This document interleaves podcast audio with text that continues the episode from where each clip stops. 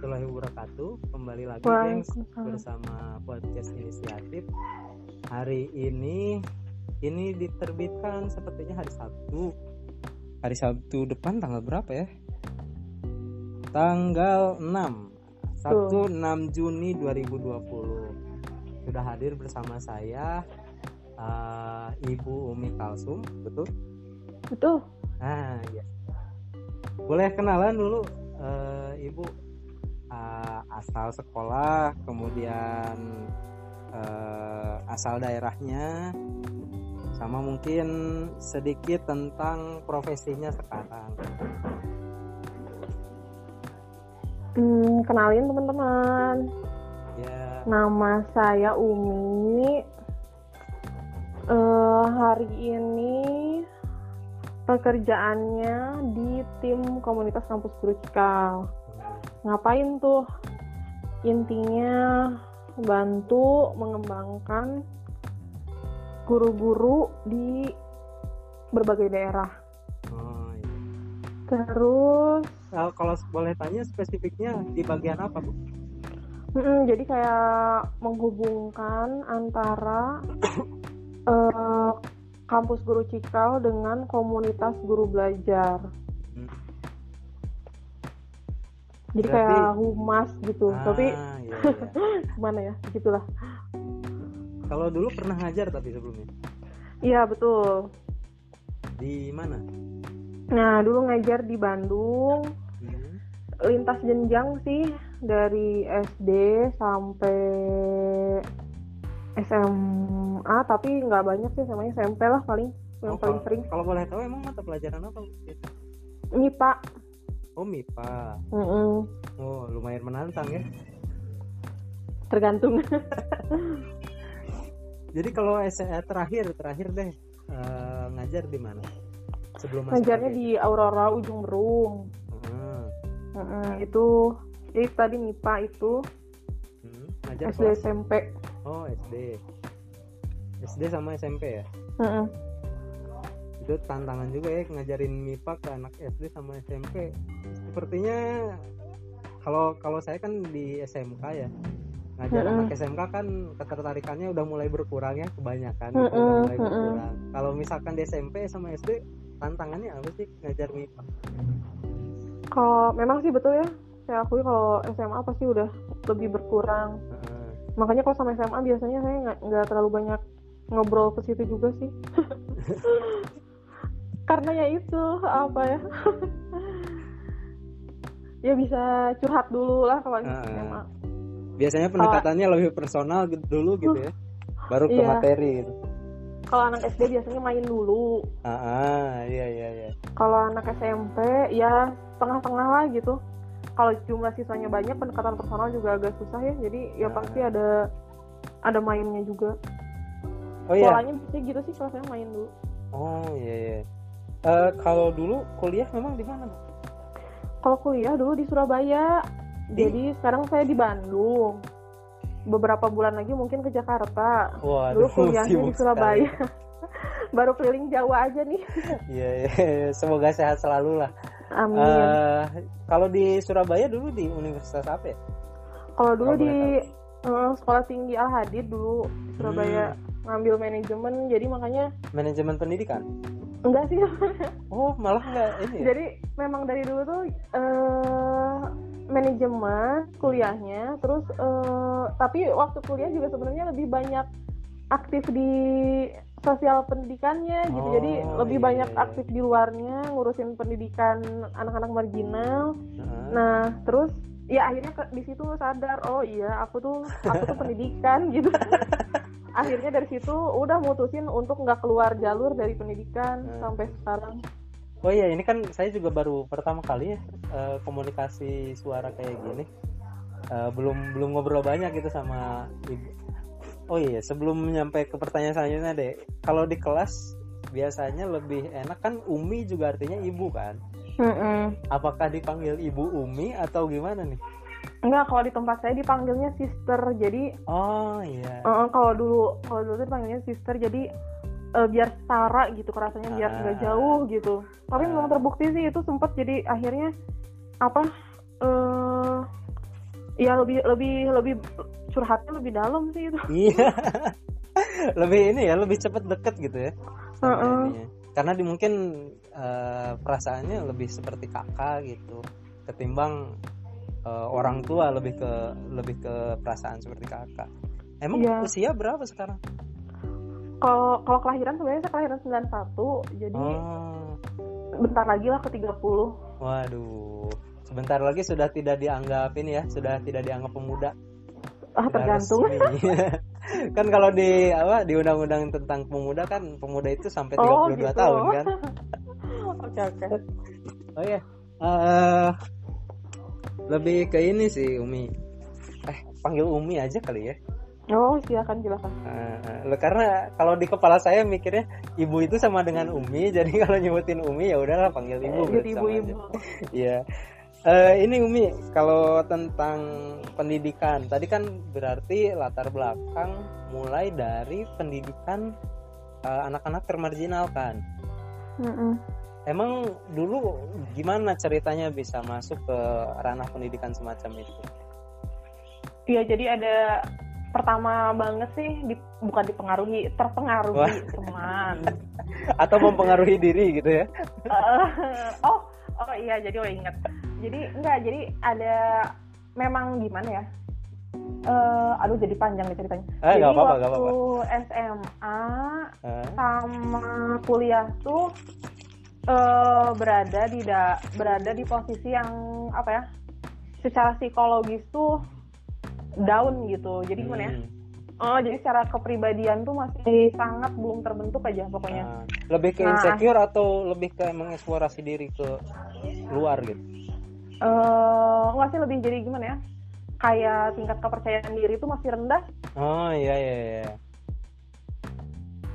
Sampai menjelang mas kuliah tuh baru agak naik gitu. Mm-mm. Nah, di situ tuh aku cari akhirnya apa sih ini tuh? Masalah kenapa aku tuh bisa gini? gitu. Kenapa aku nggak sama dengan teman-teman yang lain? Oh ternyata masalah utamanya tuh adalah belajar gitu. Jadi maksudnya kenapa sih orang lain bisa maju? gitu. Oh itu tuh kuncinya tuh belajar tuh. Maksudnya Nah. belajar kan semua orang juga belajar ya usia segitu. Mm-mm, tapi karena karena aku kan dari SMA udah udah nggak nggak sama orang tua udah Hmm. udah Ngekos. sendiri Mm-mm, jadi jadi udah apa ya istilahnya tuh orang tua tuh membebaskan aku untuk belajar dari kenyataan tuh gimana sih gitu nah Iya. akhirnya tuh akhirnya tuh eh ya itu gitu apa ketika kondisi diri kayak gitu meli be- apa sih berusaha melihat oh orang lain tuh belajar loh kuncinya akhirnya dari situ tuh muncul kecintaan yang luar biasa terhadap belajar Hmm. karena waktu itu juga Pas kuliah Eh, itu ya. mm-mm, karena waktu itu kebetulan aku deket sama salah satu dosen aku jadi minta tolong gitu sama dosen itu tuh Hmm. mau istilahnya tuh mau nggak sih ngajarin privat gitu Ah. Eh, eh, jadi nah dari situ eh kebetulan dosennya juga mau. Akhirnya oh iya ya bener ini kuncinya tuh belajar gitu. Jadi banyak banget nemu pelajaran-pelajaran itu gitu. Nah akhirnya dari situ suka banget sama pendidikan. Masuk aja ke karena merasa kebutuhan di akhir semester terakhir tuh udah merasa kebutuhan diri cukup terpenuhi akhirnya ingin membagikan. Hmm. Jadi ada ada dorongan untuk kita. Aku udah punya banyak. Kenapa nggak dikasih ke orang lain gitu ya? Heeh, intinya tuh gitu gitu dan ketika itu akhirnya nemu oh ya lebih lebih baik gitu oh ternyata sesuatu yang aku miliki ini tuh apa ya Bisa gitu ya. berharga ya buat Ah. orang lain gitu Iya. itu ternyata ketika berbagi itu justru lebih lebih membangun diri gitu Oh, iya, dan iya, dari iya. situ sampai waktu itu eh apa ya ya banyak mengorbankan banyak hal gitu akhirnya oh iya berarti aku passionnya di sini gitu sih Nah, berarti itu kalau apa ya? Kalau kalau saya mungkin bisa ngartiinnya lebih ke panggilan menjadi guru gitu ya. Ketika. Mbak eh, apa Umi itu udah kepikiran aku udah punya sesuatu terus kalau dibagikan kayaknya lebih bermanfaat gitu ketimbang aku Mm-mm. pakai sendiri gitu. Ya ada inspirasi juga sih dari dari dosen itu sih guru guru tuh harusnya kayak gini gitu nah itu yang akhirnya oh iya ya Nah, kalau ngomongin guru itu harusnya kayak gini. Itu kayaknya nyambung ke masalah idealisme pendidikan gitu ya. Idealnya menurut Umi itu pendidikan itu harusnya kayak gimana sih? Eh, pendidikannya atau gurunya Eh, pendidikan dulu deh, pendidikannya pendidikan dulu. dulu kalau ya satu kata sih karena eh enggak satu kata sih panjang. Karena karena pendidikan itu mikirin masa depan Hmm, orientasinya akhirnya ke anak gitu. Hmm, jadi selama orientasi utamanya anak ya gitu. Ya, itu- Orientasi utama anak itu kayak gimana? nah itu kok seperti yang didengerin sama Mas Menteri sih jadi Hmm, yang merdeka belajar itu Hmm. anak tuh punya kemerdekaan untuk memilih apa Mau sih jadi dia apa gitu ya? Eh, eh, dia tuh ingin belajar apa dengan cara bagaimana karena kerasa banget ya terutama di masa pandemi kayak gini Nah, ternyata merdeka belajar tuh jawaban yang selama ini dicari-cari gitu Iya iya. iya. Kema- merdeka belajar kan komponennya ada tiga ada kemandirian Nah. ada yang pertama komitmen terhadap tujuan kemandirian cari cara sama refleksi Nah, eh kemandirian itu sangat terasa gitu di masa pandemi ini tuh iya, iya. anak anak kok anak anak-anak yang goyang itu karena kemandiriannya kurang kayak Iya. gitu guru-guru Jadi yang bahkan Mm-mm. mikir untuk mau belajar apa aja masih bingung gitu ya. iya Apalagi kalau di sekolah kan mudah ya ada mata pelajarannya, ada jadwal. Oh sekarang belajar ini, oh sekarang belajar ini. Ketika Mm-mm. tidak ada jadwal itu kan bingung gitu. Saya mau belajar Mm-mm. apa sekarang? Mm-mm. Mm-mm. Lebih baik bermain gitu. Meskipun bermain merupakan bagian dari pembelajaran gitu ya. Tapi Mm-mm. ketika nggak tahu saya goalsnya apa hari ini untuk yang nggak mandiri susah juga itu ya. iya Terus kalau misalkan tentang guru deh, guru yang ideal menurut Umi apa? Gimana? seneng belajar sih kalau aku Seneng belajar. Mm-mm, karena ya gimana caranya dia bisa ngajarin orang lain kalau dianya sendiri nggak mau belajar gitu Iya. Ibaratnya gimana caranya dia apa orang mau ngasih tahu cara bikin kue kalau dia sendiri nggak bisa bikin kue. Mm-mm. Iya iya iya. kenapa banyak ah, murid-murid yang nggak seneng belajar ya gurunya emang seneng belajar gitu kan pertanyaannya Iya iya iya. Mungkin titik titik awalnya emang harusnya dari situ ya. Jadi Hmm. seorang guru itu bukan orang yang tahu tentang materi, tetapi orang yang mau belajar materi apa pun gitu. iya justru justru kalau dia nggak tahu itu malah belajar bareng kan sama muridnya jadi nggak nyeramahin muridnya Iya, ya iya, bukan iya. ya bukan berarti akhirnya nggak usah kuliah terus jadi guru bukan gitu. cuman bukan cuman maksudnya tuh gimana sih gitu kamu tuh ngajar biar nggak nyeramahin murid Benar, gitu benar. nah Jadi- kalau diceramahin mah tuh hilang semua mungkin kalau ini eh, istilah saya dapat sebuah quotes ya dari eh, Ron Clark. Ron Clark itu kan dia sekarang udah punya Ron Clark Academy di Amerika. oh Dulu gitu ya Hah? oh aku baru tahu lah sampai ke situ tahu kan? tahu dari filmnya doang Ah iya kan, film yang apa Story of Ron, Ron Clark itu kan sih. Heeh. Nah, yang yang itu kan dia bilang eh, dia tuh di dalam kelas bukan mau menjadi orang yang pintar gitu, tapi untuk bersama-sama belajar cara mencintai belajar. gitu. Mm-mm. Jadi bukan untuk mencapai satu objek doang, tetapi justru belajar gimana caranya kita seneng untuk belajar. Itu menarik sih. Dan itu yang sebetulnya kalau saya boleh boleh share, sebenarnya itu yang bawa saya kenapa sih harus bikin podcast semacam ini karena kebanyakan guru sudah bosan pada materi yang itu-itu terus.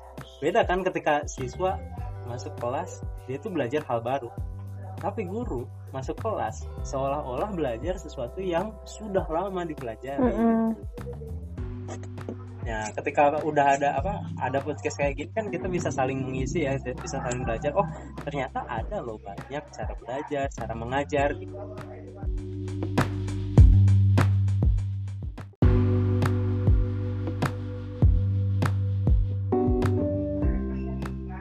Oh ya, kalau ini eh, dulu ketika SMA eh apa ketika ngajar, ketika menjadi guru di SMP itu pola pengajaran yang paling favorit ngapain? Mm, kalau pola pelajar pengajaran yang paling favorit tadi sih jadi eh, kebetulan jam ngajarnya juga nggak lama sih satu setengah jam Hmm. jadi 30 menit bermain Hmm. plus refleksi eh, disambungin sama materi pembelajarannya intinya gitu ya Mm-mm. pendalaman pendalaman itu refleksi lagi Hmm. Jadi eh, main, main, terus refleksi dari bermain itu, baru pendalaman, baru refleksi lagi. Mm-mm. Oh menarik. Nah, jadi lebih lebih diutamakan menganalisa apa yang sudah dilakukan gitu ya. Oh, tergantung juga Oh, gimana gimana gimana gimana.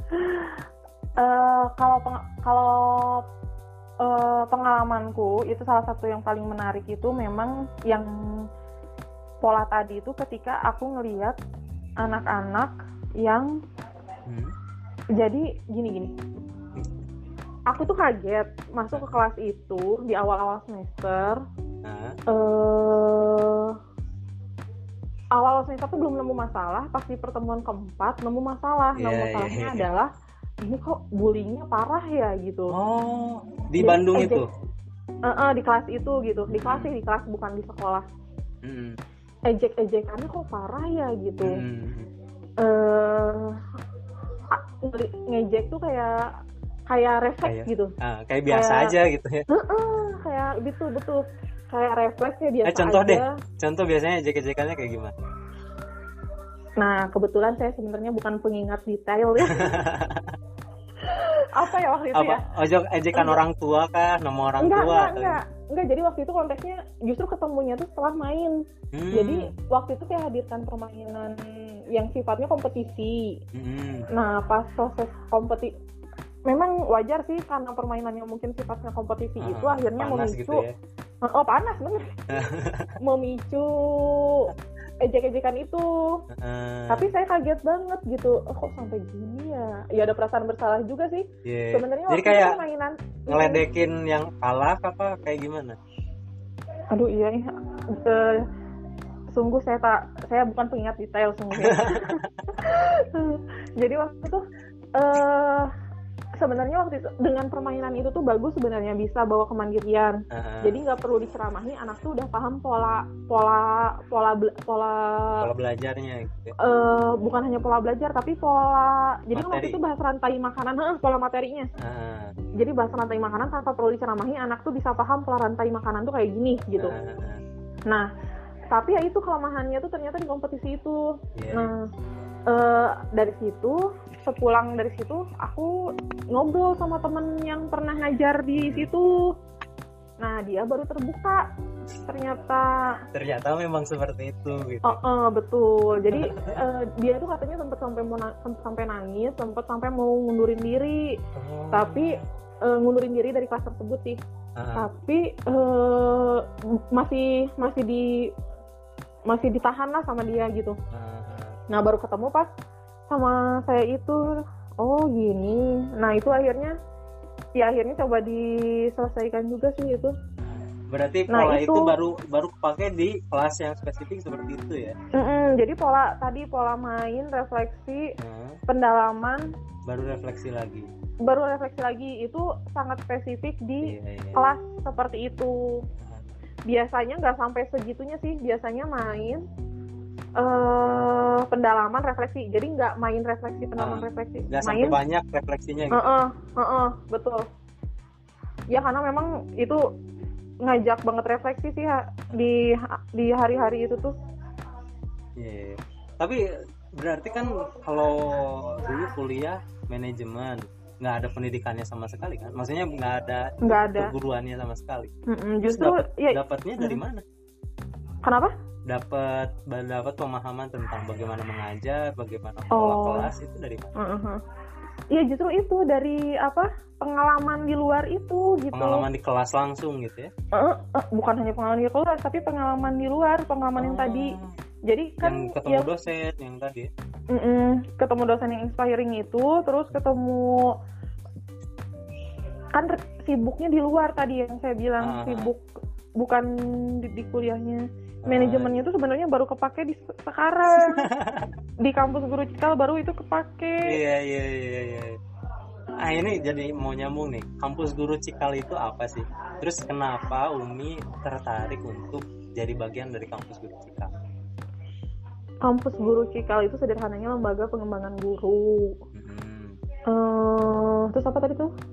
Oh tertarik. Nah, kenapa tertarik eh ada keinginan sih gitu untuk gimana bisa berdaya bersama kayak gitu. Iya iya iya. Itu terasa sekali seminggu 10 hari lah 10 hari atau dua minggu saya gabung di Cikal itu terasa sekali.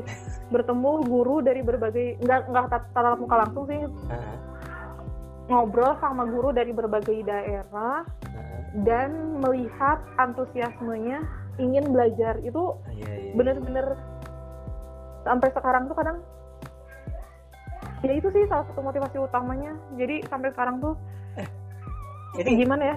kalau boleh nanya berarti sebetulnya tidak sedikit ya guru yang memang punya semangat belajar gitu? Kalau misalnya Atau mungkin- dari pertanyaan saya mungkin bisa diganti ya. Pertanyaannya apakah demandnya yang banyak dan penyediaannya yang sedikit atau penyediaannya sebenarnya banyak cuma tidak terakses gitu kalau tidak terakses pasti masih ada yang tidak terakses nah, tapi eh, tantangan terbesarnya menurut saya ma- sepertinya masih jadi PR banyaknya guru yang belum senang belajar sih ah, Jadi, iya, iya. Mm, eh, alhamdulillah masih bisa ketemu sama guru-guru yang senang belajar. Nah, Hmm. guru-guru yang senang belajar ini juga perlu didorong untuk menularkan kegemaran belajar itu, menularkan kemerdekaan belajar ke guru-guru yang lain itu gitu. Iya, iya. karena kan sebenarnya virus juga ya orang yang nggak mau belajar tuh lumayan gitu lumayan berpengaruh gitu Mm-mm, jadi apalagi kita jumlahnya lumayan virus, banyak gitu Mm-mm. Jadi kita tularkan virus merdeka belajarnya. ya anti antidotnya lah ya Oh ya betul antivirusnya. Heeh. Eh, terus apa sih kegiatan-kegiatan apa sih yang bisa guru bisa guru-guru dapatkan dari bergabung dengan guru apa guru cikal Eh kalau saya di kampus guru Cikalnya, nah kami memang partner deket sama komunitas guru belajar. mm-mm. Nah, oh berarti ini tuh eh, sebenarnya terpisah gitu ya bisa. mm-mm. oh memang yang awalnya ngegagas dari yang awalnya ngegagas dari Cikal mm. Tapi sekarang udah pisah udah memang dari awal komunitas guru belajar didirikan untuk bisa mandiri ke depannya. Oh, dan iya. di 2019 kemarin itu sudah dideklarasikan kemandiriannya itu. Hmm. jadi pisah oh ber- eh, berarti kepalanya pun beda ya? Beda. Oh saya kira tuh si KGB ini masih di bawah eh, kampus guru cikal gitu. Enggak enggak enggak enggak. Oh, jadi kalau saya bantu kalau saya berusaha membantu komunitas guru belajar pun eh, itu di bawah gitu. Gimana ya di bawah tuh? Sebagai Eh, partner gitu ya? Heeh, sebagai partner. Dan kalau saya pribadi bisa jadi di bawah pengurus gitu. Oh iya iya, iya. ya ban- bantu gitu sifatnya bantu gitu. Ah. jadi yang bertanggung jawab tentu tetap pengurus komunitas guru belajar. Oh, berarti kalau kampus guru Cikal ini sebagai apa ya inkubasi dari guru-guru, sementara komunitas guru belajar ini ruang untuk berinteraksi guru dengan guru lain. bisa bisa Ah iya. iya. Oke oke oke menarik. Apa sih yang biasanya ditawarkan oleh kampus guru Cikal? Momen apa mau event-event apa yang biasanya bisa diikuti sama guru-guru gitu? kalau untuk yang kalau biasanya itu di TPN temu pendidik Nusantara Apa? setiap tahun temu pendidik Nusantara Hmm. setiap tahun jadi guru dari berbagai pelosok Indonesia bertemu di Mhm. satu pertemuan di Jakarta biasanya itu luar biasa banget sih Nah. Pak Atif harus ikut ya yang tahun Ya, ya, tahun ini siap, siap, itu siap. ras, apa ya merasakan merasakan auranya tuh uh, luar biasa sih. Aku aku waktu pertama kali aku ikut juga sampai nangis sih. Tapi aku jujur doang sih, kayaknya ya Karena aku merasa ya, memang- salah satunya aku. memang penyedia penyedia momen untuk kayak gitu tuh jarang banget kan. Bersyukur teman-teman yang memang jadi pengurus kayak let's say PGRI gitu bisa ketemu dengan berbagai guru gitu. Tapi untuk guru-guru yang biasa-biasa saja seperti saya untuk nemuin momen itu tuh jarang gitu.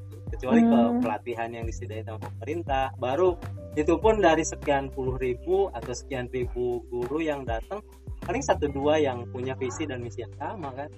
Mm-mm. belum lagi kalau misalkan ada segregasi antar lembaganya biasanya agak jauh-jauhan sedikit gitu tapi kalau kita melepaskan diri dari instansi dan ketemu sama guru-guru lain kan menyenangkan sebetulnya Iya. Eh. heeh. selain TPN tadi apa lagi Nah, kalau di du tahun ini kebetulan karena ada konteks pandemi, Hmm.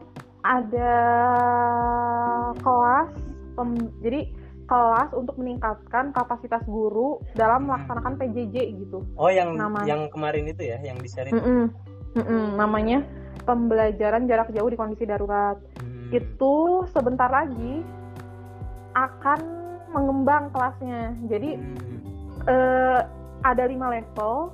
Hmm. Dari setiap level tuh ada dua sesi. Eh, lima kelas yang level ada dua sesi berarti 10 Hmm. sesi eh, seingat saya dua sesi ya. Ah. Khawatir saya eh, kurang tepat. Kebetulan saya nggak gabung di desainer program belajarnya, jadi nggak ter- nggak terlalu paham persis. Tapi se sepaham saya sampai saat ini tuh ada lima level. Setiap level ada dua sesi. Eh apa yang sekarang udah ada tuh baru satu level satu sesi gitu. satu nah level itu satu sesi oke Mm-mm. nanti sebentar lagi itu berkembang untuk ningkatin eh, guru-guru di masa Hmm. pandemi. oke oke oke Karena Sama lumayan- satu lah. lumayan stres ya bagi guru yang terbiasa masuk kelas terus sekarang harus di rumah kejar apa kejar tugas di rumah lumayan stres juga sih gitu nggak Mm-mm. bisa ketemu wajah anak-anak gitu Iya, jadi kalau belajar di kelas itu tuh eh bisa sampai bikin kita sadar Hmm. kita teh kurangnya apa sih Ah, selama ini. Itu iya, iya, iya. Kebangun banget gitu. Jarang sih gitu ada pelatihan yang bisa ngajak refleksi, Ah, membangun iya, kesadaran gitu. bahwa kita tuh sebenarnya masih jauh dari sempurna gitu ya Menjadi bukan hanya itu gitu. tapi mm-mm, mm, bukan hanya itu tapi juga akhirnya karena sadar kita kurangnya di mana kita kan jadi tahu oh berarti apa ini yang harus dikejar gitu ya Mm-mm. Iya iya iya. Ah, tapi dalam jangka waktu ke depan kira-kira ada ketertarikan lagi nggak sih jadi pengajar lagi? Eh se- kalau sebenarnya aku coba jalan yang ini dulu aja deh ya intinya gitu sih kalau aku dari awal Iya iya eh, iya. iya. aku di pendidikan terserah aku di mana aja Nah, di bagian apa Nggak. aja gitu ya? Nggak mesti guru sih gitu memang sih impiannya eh, punya lembaga sendiri sebenarnya dulu mantap. dulu Nah, tapi oh masih panjang lah misal- perjalanan bisa lah bikin Mm-mm. lembaga. nggak maksudku tapi kalau misalnya apa nggak mesti bangun sendiri gitu kalau bisa kolaborasi ya udah gitu Iya, iya, maksudnya Heeh.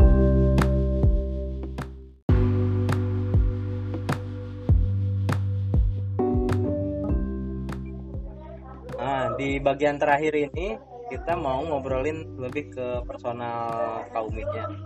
Eh, boleh nggak sih kasih saya atau yang pendengar juga rekomendasi satu atau dua buku deh yang bisa kira-kira membangkitkan semangat kita sebagai pengajar atau mungkin buku bacaan apa aja yang bisa eh, jadi rekomendasi buat guru-guru lain.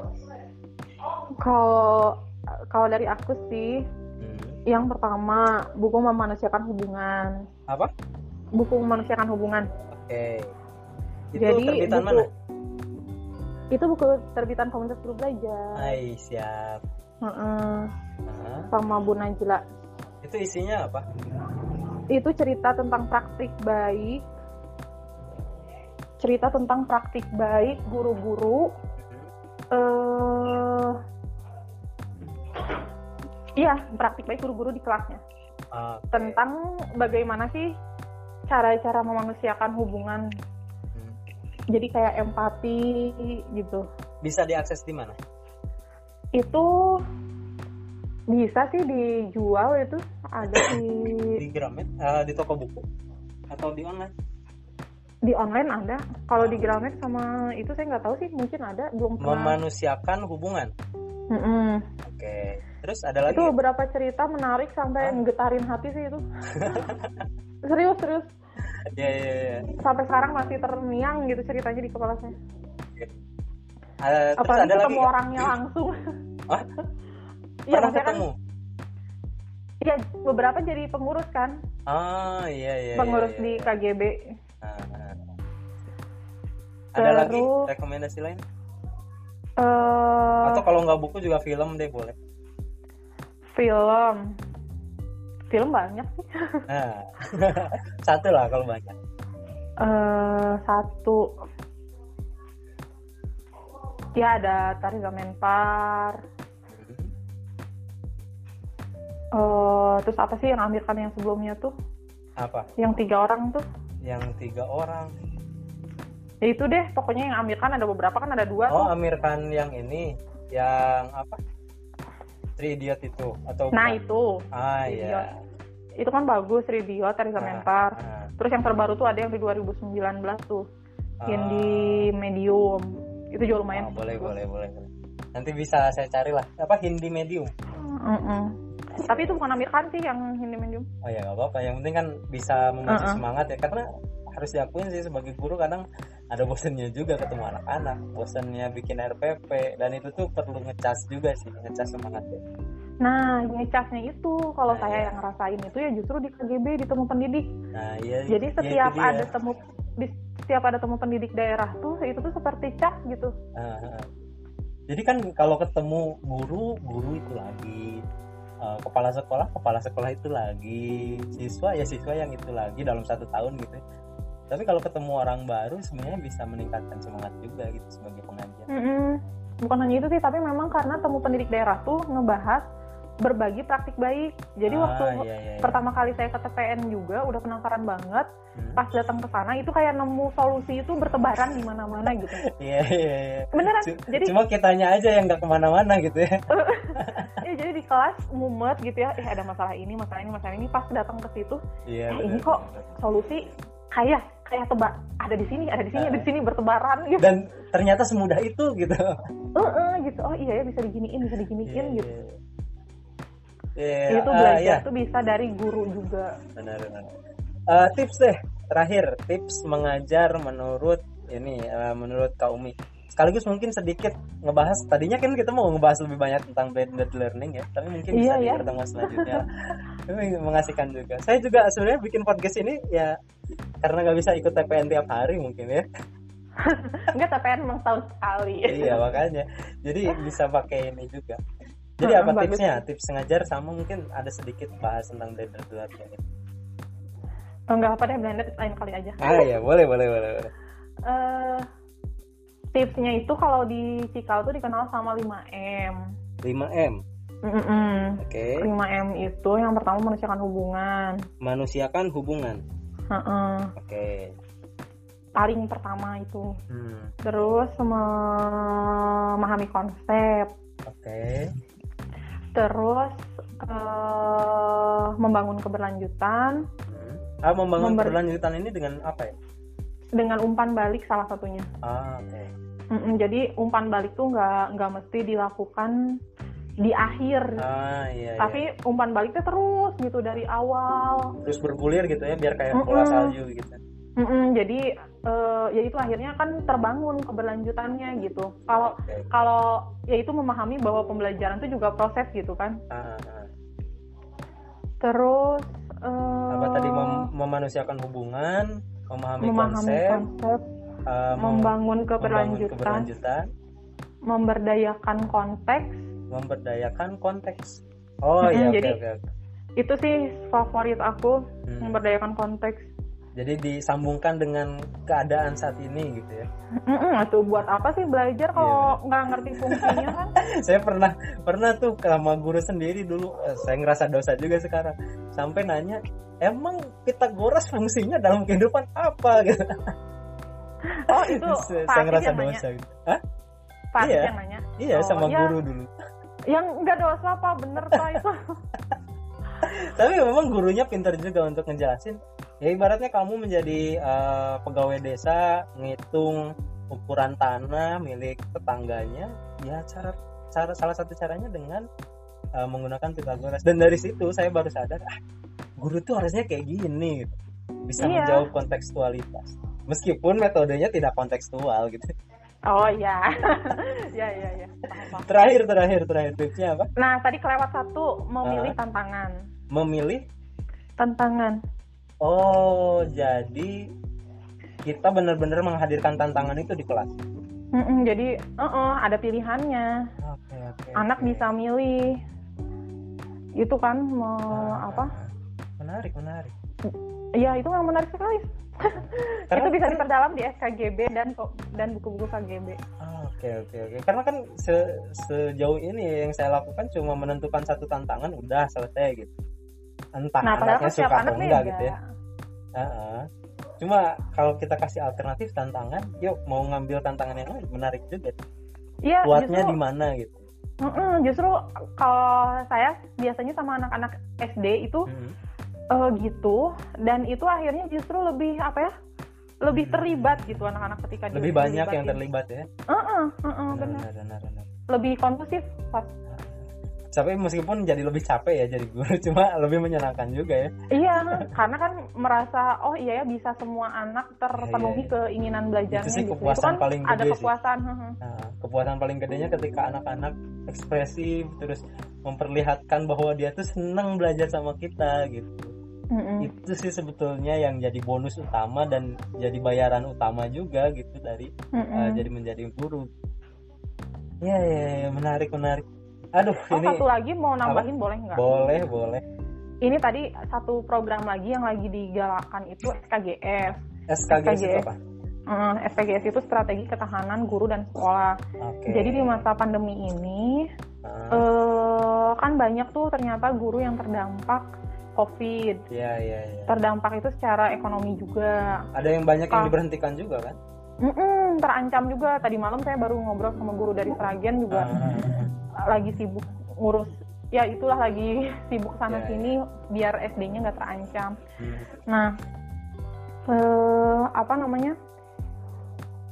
Jadi program ini ingin bantu guru-guru tersebut, bantu Oke. dengan eh, bukan hanya di sisi ekonominya aja, tapi juga materi jangka juga. pendeknya di ekonominya, jangka panjangnya di pendidikannya juga. Ah, Oke. Jadi eh, kita akan kasih bantuan berupa sembako sama kuota Internet. sama kuota Hmm. eh itu secara ekonominya, secara pendidikannya kelas yang tadi saya sampaikan pas PCJ yang 5 level Hmm. itu itu dikasih gratis buat mereka. Oh menarik menarik. Mm-mm, menarik Nah, sekali memang. Jadi ini sekalian mau sampein kalau ada teman-teman mungkin yang merasa terdampak juga, Ah, boleh isi survei, ah. isi yang ter- yang Bisa terdampak aja kalau eh ke IG aja tuh ya, ke IG KGC, Ah, boleh, ke. IG Kampus Krusikal.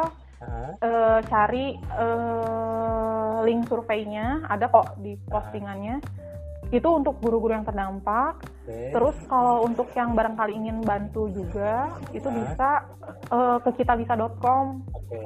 nah itu bisa diakses lah di GPGC juga di IG Eh, nanti- juga Kirimin WhatsApp aja ya linknya biar saya taruh di deskripsi juga. oh, oke oke Oke. Tapi ini eh, apa bukan proyek ya? Event eventnya kan masih panjang kan? Karena kan rencana Oh. podcast ini disiarinnya apa di rilisnya Sabtu depan. Takutnya Sabtu Mm-mm. depan udah udah rilis ternyata udah selesai programnya. kalau penggalangan dana tuh masih 50 hari lagi Oh masih lama ini. kalau survei Hmm. Hmm, survei ada kemungkinan sih tutup minggu ini kemungkinan. Ah ya gak apa-apa lah mungkin nanti untuk selanjutnya kalau ada lagi bisa terus mantengin IG-nya dari KGC gitu ya. Mm-mm. Oke. Siap siap siap. Ya tidak terasa ya. Udah berapa Iya. menit nih? Aduh, duh, HP-nya nggak bisa dibuka nih. Ah udah 40 menit. Makasih eh, Kak Umi udah sharing banyak. Saya jadi punya konten karena ini saya lagi perang nih sama guru-guru lain di sekolah saya.